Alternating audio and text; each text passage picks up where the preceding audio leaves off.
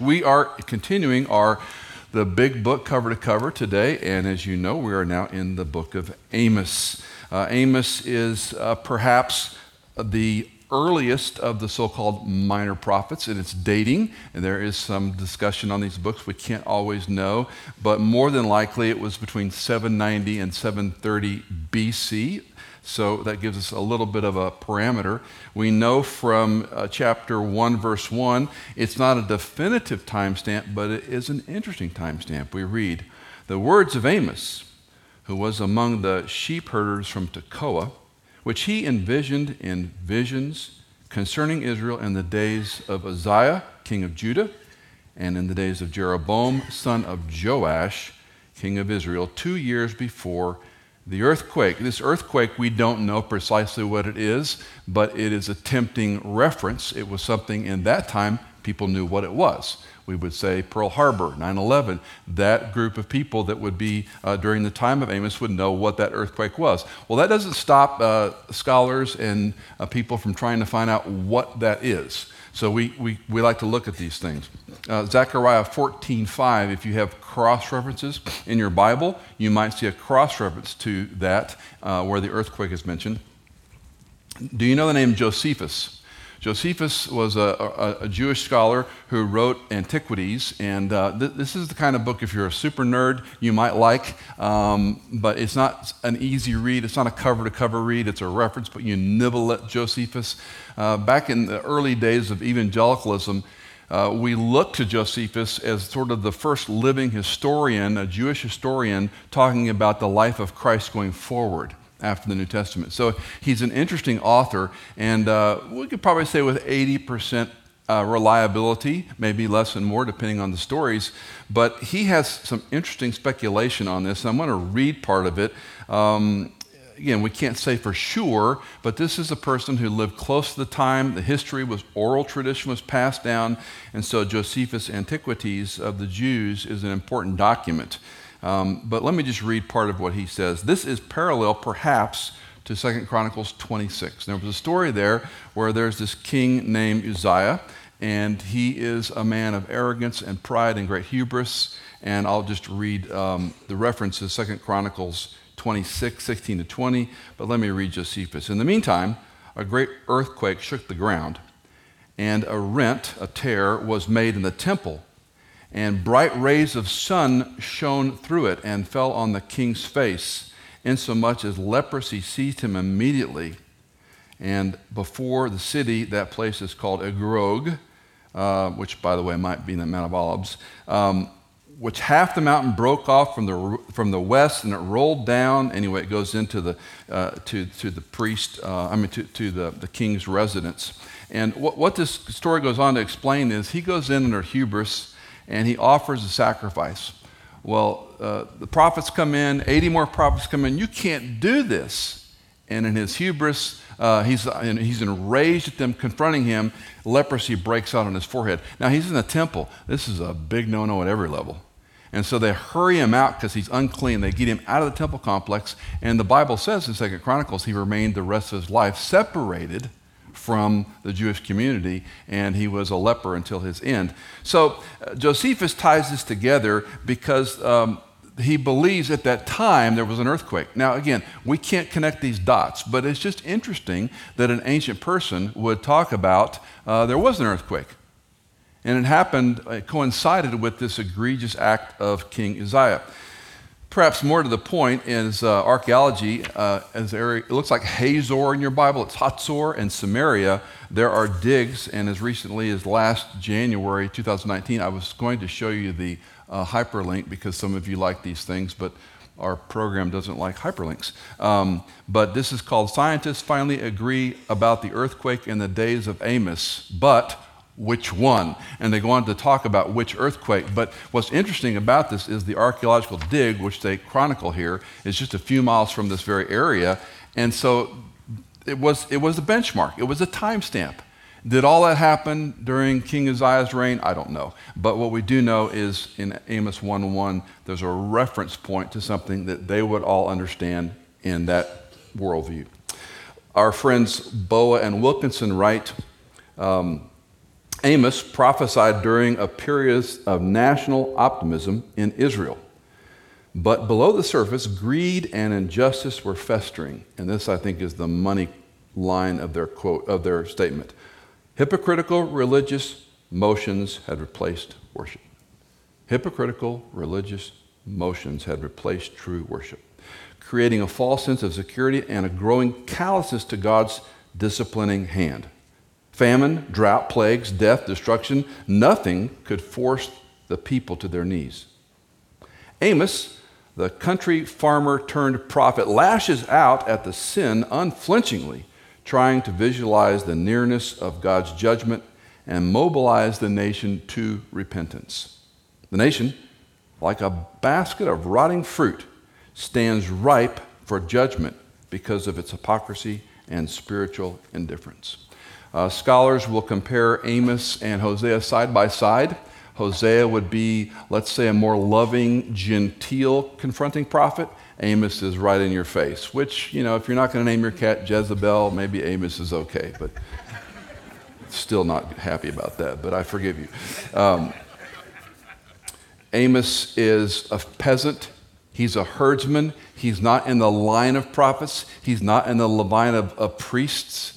In fact, he even identifies himself. He's an unlikely, if not unqualified person until God chooses, chooses him. And in Amos 7, he replies to Amaziah. Then Amos said to him, I am not a prophet, nor the son of a prophet. And I often quote that when I say, I'm not the son of a cousin of a prophet or even a fig picker, uh, but I am a herdsman and a grower of sycamore figs. But the Lord took me from following the flock of the Lord and said to me, Go, prophesy to my people Israel. And that phrase always intrigues me. He took me from following the flock. David uses the same language. Not leading the sheep, following the flock. It's, I think, a, a very important state of humility. Uh, not to be too indelicate, but what happens if you're following a bunch of sheep? What are you walking in? If you're leading them, you're not walking in that. But if you're following them, I promise you, you're walking in it. So it's almost like I, am just a lowly shepherd. Not only that, I was, I was, I wasn't even shepherding these sheep for the most part. I was just following them in the wilderness to make sure they got fed and found water. Um, so he, what he's saying in a, and I, and I mean this in a good deprecating way, I'm nobody. I'm nobody. God appointed me to bring this message. In Hosea, again, we read of God's love through the judgment. Uh, Amos is very clear that this is an issue of righteousness, of justice, and God is going to implement his wrath and justice the way he sees fit.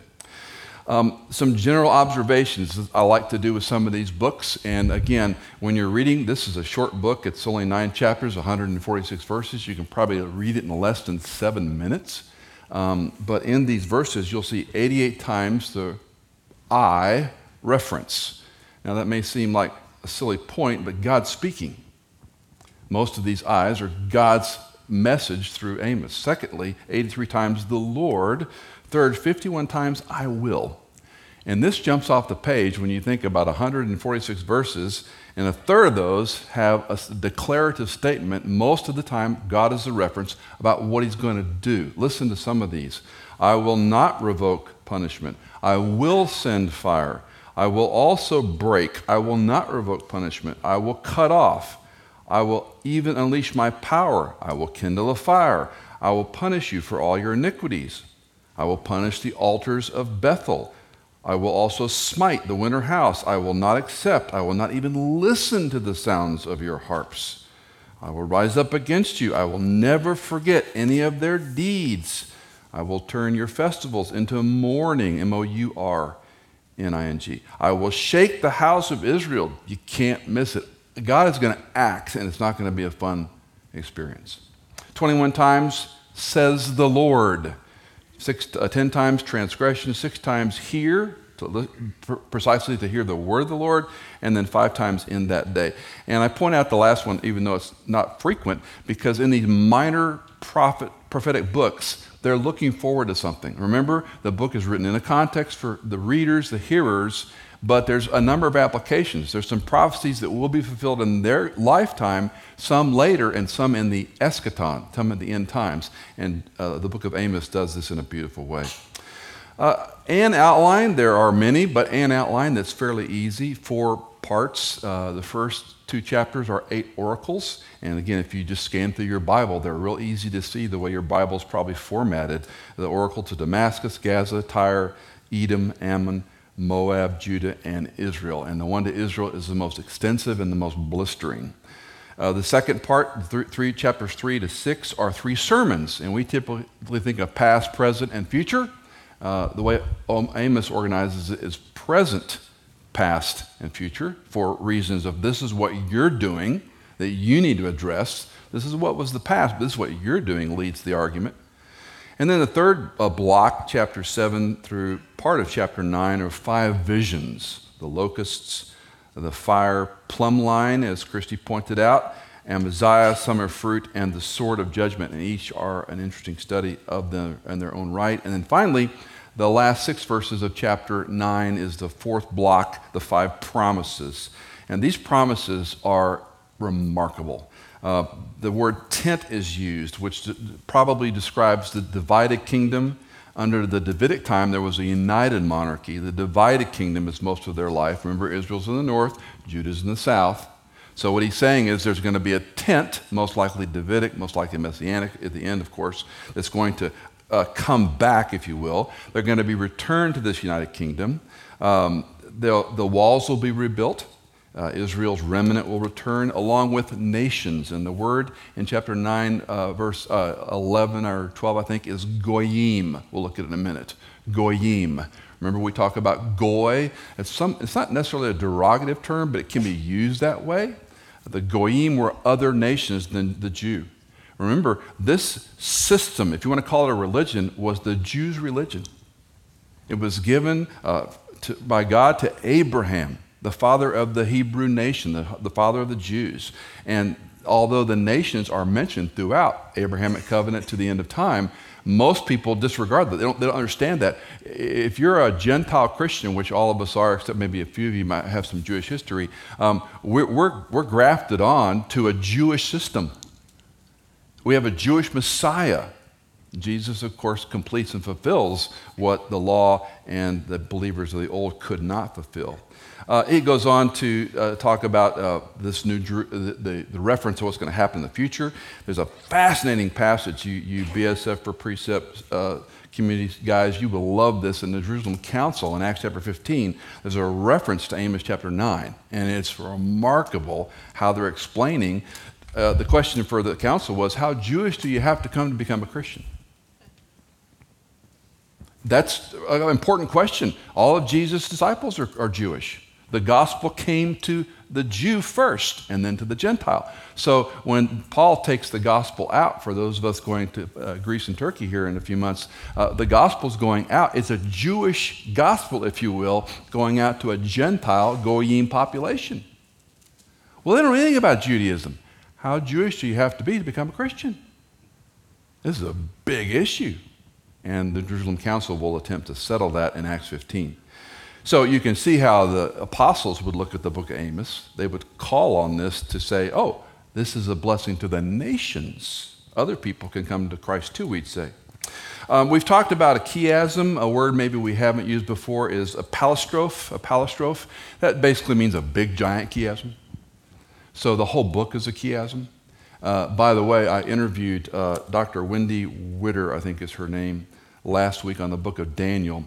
And uh, she spent 10 years studying Hebrew Aramaic and the book of Daniel and written a commentary on it.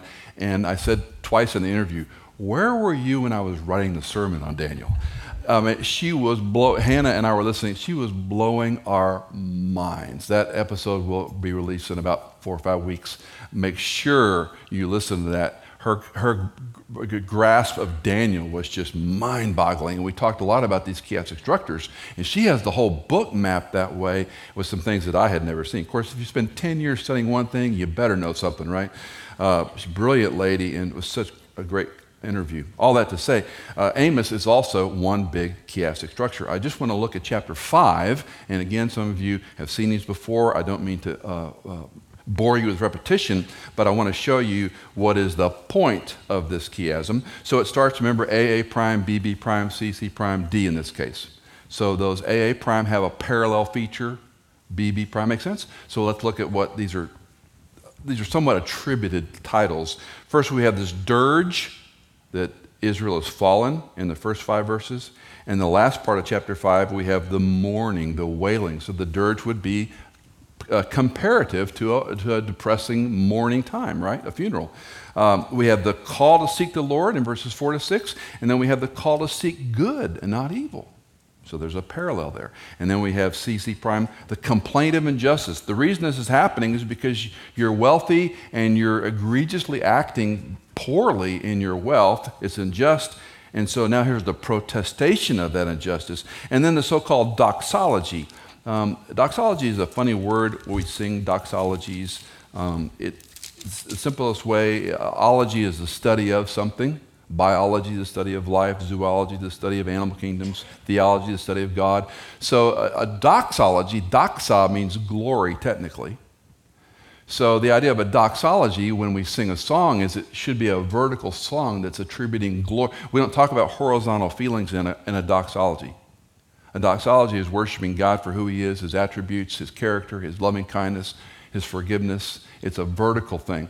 So it's an interesting, just to frame that. So verses 8 and 9 are the center of not only this chapter, but the book. And they read, I don't think I have this on screen, but you can listen. He who made the Pleiades, and Orion, and changes deep darkness into morning, who also darkens day into night, who calls for the waters of the sea and pours them out on the surface of the earth. The Lord is his name. It is he who flashes forth destruction upon the strong, so that destruction becomes the fortress. So it's a little bit cryptic, but this is the center of the book, and it's, it's, in a way, it's good news, but it's also bad news. Because as we saw in Hosea, judgment is going to come, but God is the one, the Lord is his name, who's going to rectify this situation. So Amos is essentially saying God Almighty is going to come, he's going to be a sovereign warrior, he's going to come and judge justly, righteously, decisively. Um, the primary judgment is going to be against his own people, Israel. It's the most difficult, the hardest part of his judgment but he's also going to judge other nations. But in the end, after all this happens, there's going to be a great reward uh, for those for all eternity. Um, let's look at some observations and lessons, and I've packaged, I think, six of these to look at. Uh, number one, the Lord roars. The Lord roars. We see this in uh, three different times in Amos, Amos chapter 1, 2, 3, 4, and 3, 8. The image is evergreen, a lion roaring. If you've been to Africa on safari, I have not, but I hear people talk about this, and, and you'll get all the lesson about when a lion roars. Apparently, a lion can be heard like five miles when he or she roars. Uh, of course, you know, a lion has no, no enemy, has no predator.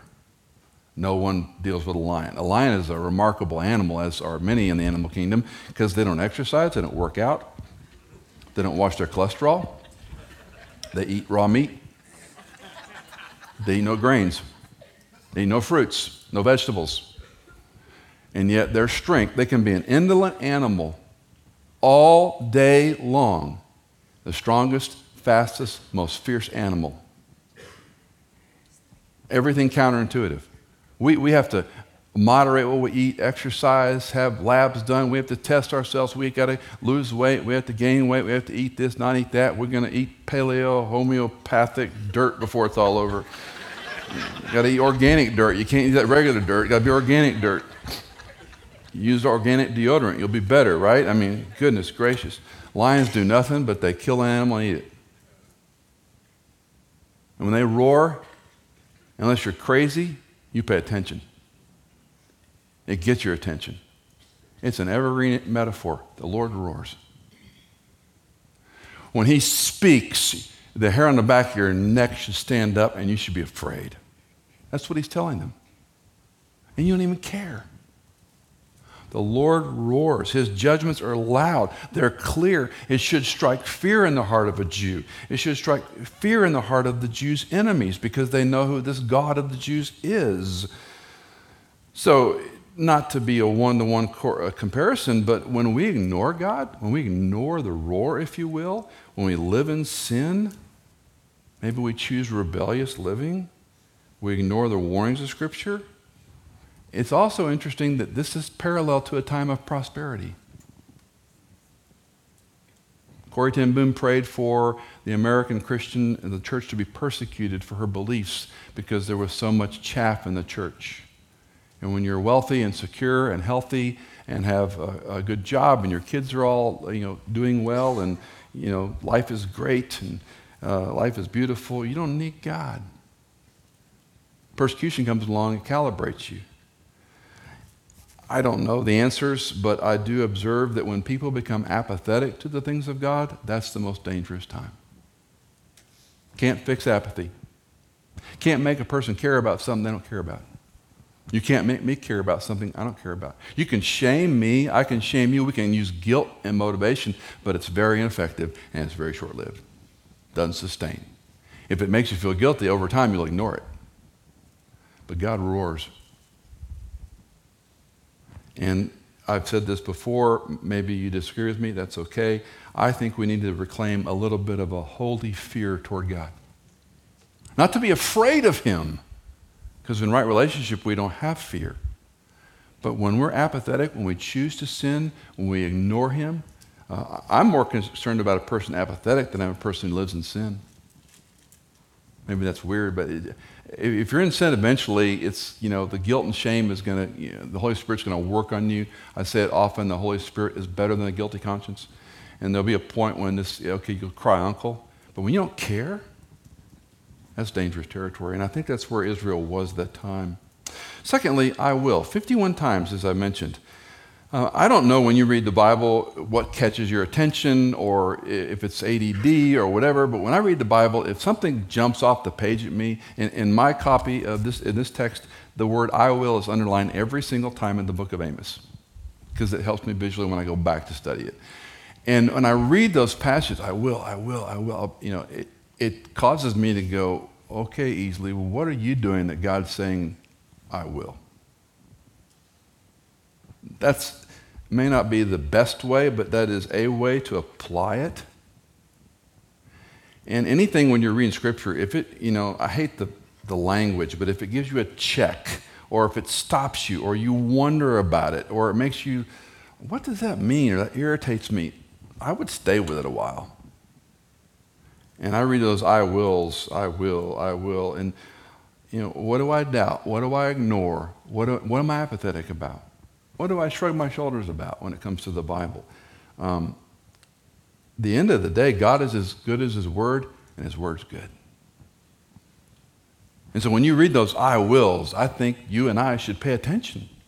And if it catches you, sit there for a while, read it for a while, take some notes in the margin. Um, the reason I underline all, all 51 of those is because when I go back to my notes, it helps me. What I've, if I've studied for a long time to find something, I, I won't remember it. You know my line, morning by morning, new verses I read. I mean, if I don't have a note down, I don't remember what I saw yesterday or the day before. So the underlining, and, and I, as much as I love the technology, use a Bible, use a real Bible. Get some pens, you know, as my friend Dave says, I may not have read the Bible, but I've colored most of it. You know, uh, that's okay if it helps you. I think there's something going on neurosynaptically when you have an instrument in your hand and you're writing in your Bible now, I'm not going to shame you if your Bible's completely clean. Uh, my Bibles, uh, after, after they get to a point where there's no room left, I get a new one off the shelf. Uh, this is the fourth one I've done that. I have one that I did that with that I lost. I still have a twang. It's just, I spent three years in seminary and two years in Hebrew and Ecclesiastes and all these notes from that Bible, and it's somewhere between Walter Reed Hospital and the church we were in in Virginia. It still gives me a knot in my stomach. But I write them in these notes for my own aid, but then you know what I do with them? I'm going to give them to each of my adult kids. One of my kids already has one. And now I got, you know, some grandchildren along the way. So, oh gosh, Lord, do I have to do one for each of my grandkids? Uh, this one I've been working on since 2008. So this is, a, this is the long one. I've had to glue it back together a few times. Um, why am I telling you this? I just don't think there's a substitute. I just don't think there's a substitute. Nose in the book, a pen, a pad. You don't have to be as nerdish as me. You don't have to be a precept, be a separate. That's great if you do those things. It's wonderful. You don't have to do that. But there's no substitute from spending time in God's Word. And if something trips you up, stop. Pray. What a novel thing. I don't know what this means, Lord. Take a few notes in the margin. It will change your life. Because God is as good as His Word, and His Word is good. Thirdly, what keeps us from returning to the Lord? Five times Amos uses this phrase, yet you have not returned, or something similar to that. You've not returned, declared the Lord. You've not returned. It's in close connection with the I will. So God said, I will do this, I'll bring fire, and yet you've not responded, is the point. So, it, in a way, it's like repentance, but it's a little different. Remember, I said last week, repentance simply means at the base level, turning. Uh, Peter says, stop sinning and do good. The Bible never just says stop sinning. It always gives us a way to redirect the, the, bad thing we're doing to following God in a good and faithful way. And so, what keeps us from returning? And that's a question that I ask when I'm reading this. Again, is it back to my own callousness? Is it, you know, I, I like to coddle the sin. I don't care what other people think. Uh, everybody, you know, the, the old silly uh, limerick we used to read everybody hates me, nobody loves me, I think I'll go eat worms. Was it bite off the heads, suck out the juice, throw away the skins, everybody hates me, nobody loves me, I think I'll go eat worms. Well, then you can justify doing whatever you want to do. Uh, people have disagreed with me in private over this, uh, to the point I don't care. I think you need to be a student of your sin. Why and when are you susceptible to sin? That's just being smart. Is it late at night? Is it when your wife has hurt your feelings, your husband hurt your feelings, when your kids are driving you nuts? When are you tempted to do what you wouldn't normally do? When you're alone, when you're on travel? I don't know why we don't talk about it more. Travel is a difficult life. Because when you're somewhere else, you'll do things you won't do when you're home when I worked with singles years ago, I would encourage them to do good work and go home. Go home. You don't have to hang out till 1 and 2 and 3 in the morning. I'm not here to make you miserable, but you don't really have to do that. Alexander White said nothing good happens after 10. Probably make it 8.30. You know. Unless you floss your teeth at 10, that's something good. But, you know, you, it just doesn't happen. But we're, we're lemmings, we're pulled into this thing. Proverbs refers to those who don't return as fools. A hundred blows doesn't change a fool. You can beat them with a stick and you can't get their attention. And to be a little indelicate here, there might be some fools in your life you need to walk away from. Not rudely or unkindly or saying nasty things, but there might be some people in your life that are just fools, and a hundred blows isn't going to change him or her. But more to the point, uh, what keeps you from returning? Amos 4, verse 12. Therefore, thus says the Lord, I will do to you, O Israel, because I will do this to you. Prepare to meet your God. That one gives me chills. I don't know about you. You're not going to do this. You're going to play the fool. You're not going to repent. You're not going to return to me. I'm giving you warning after warning after warning. Prepare to meet your God. This is not going to go well. That's why Hosea brackets it. You're going to go through this. Better you go through it repentant and asking forgiveness and seeking the Lord than go through it callous in your sin, proud, enjoying your sin, living in your apathy, whatever it might be. I mean, I would say it this way you can return to Him or you can face Him. And those are two very different experiences. Fourth, seek the Lord that you may live. Amos chapter 5, 4, and 6. And then verse 14 is a bit of a similar thought. Seek the Lord that you may live. The casual reader can see the progression of this book. We've got this roaring judgment coming loud and clear that should strike fear in anybody's heart or mind who has half an out, a look of sense. I will. He's going to do these things. Uh, whether you like it or not, you can be sure of this. Yet you don't return. You should return. If you don't return, prepare to meet your God. Now, judgment's coming. Or you can seek the Lord, and that's his whole injunction here. Five, God will send a famine on the land. This comes from chapter 8, verses 11 and 12. Why don't you read these with me?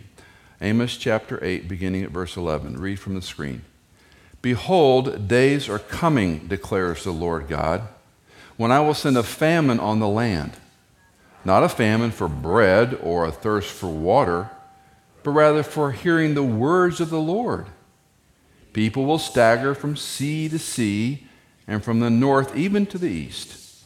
They will go to and fro to seek the word of the Lord, but they will not find it. Can you imagine a time when people look at there's a famine for the word of God? That seems so foreign to anything in my experience. That people would want to know what does the word say. There's two sides of this, obviously.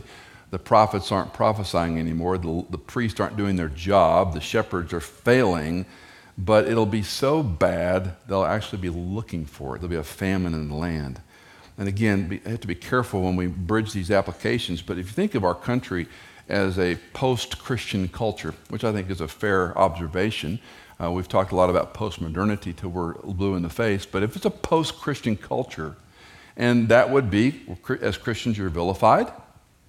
If you believe in a certain thing, you're hateful, you're intolerant. Um, when, when the Obergefell uh, Supreme Court decision came down, I think it was Justice Kennedy said uh, the test of this will be religious freedom. It's not just bake the cake, it's perform the wedding. And not just perform the wedding, sanction and endorse and celebrate the wedding. And if I remember correctly, and I may be wrong, Kennedy was pro Obergefell, but he was cautioning this is going to leak over into religious freedom very quickly, and you won't be able to say what you want to say or believe what you want to believe. Men and women, we're there. We're a little bit isolated here in Middle Tennessee. We're a little bit insulated from it, but we're there as a country. And if you're a Christian on the college campus and you say something about it, you're going to be ridiculed and mocked and called hateful and intolerant.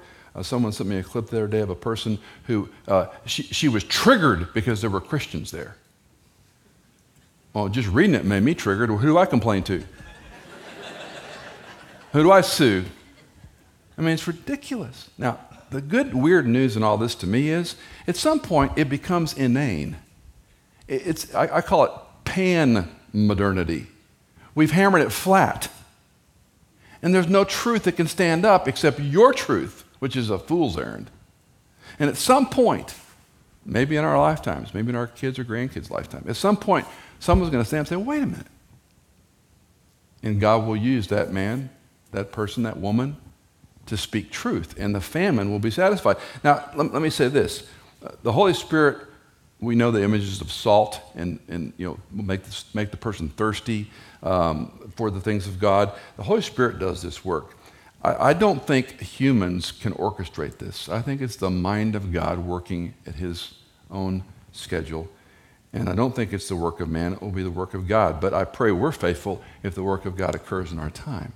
And again, one of the things I'm learning through this study of the overview is God has a lot different view of time than we do.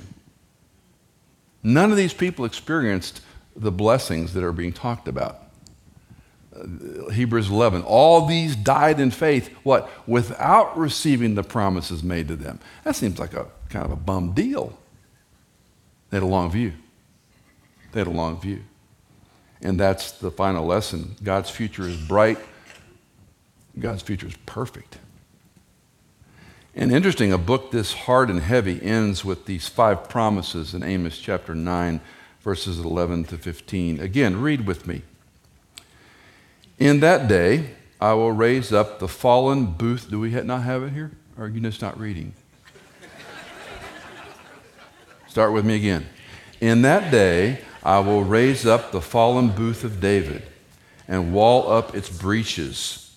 I will also raise up its ruins and rebuild it as in the old days, that they may possess the remnant of Edom and all the nations who are called by my name, declares the Lord who does this.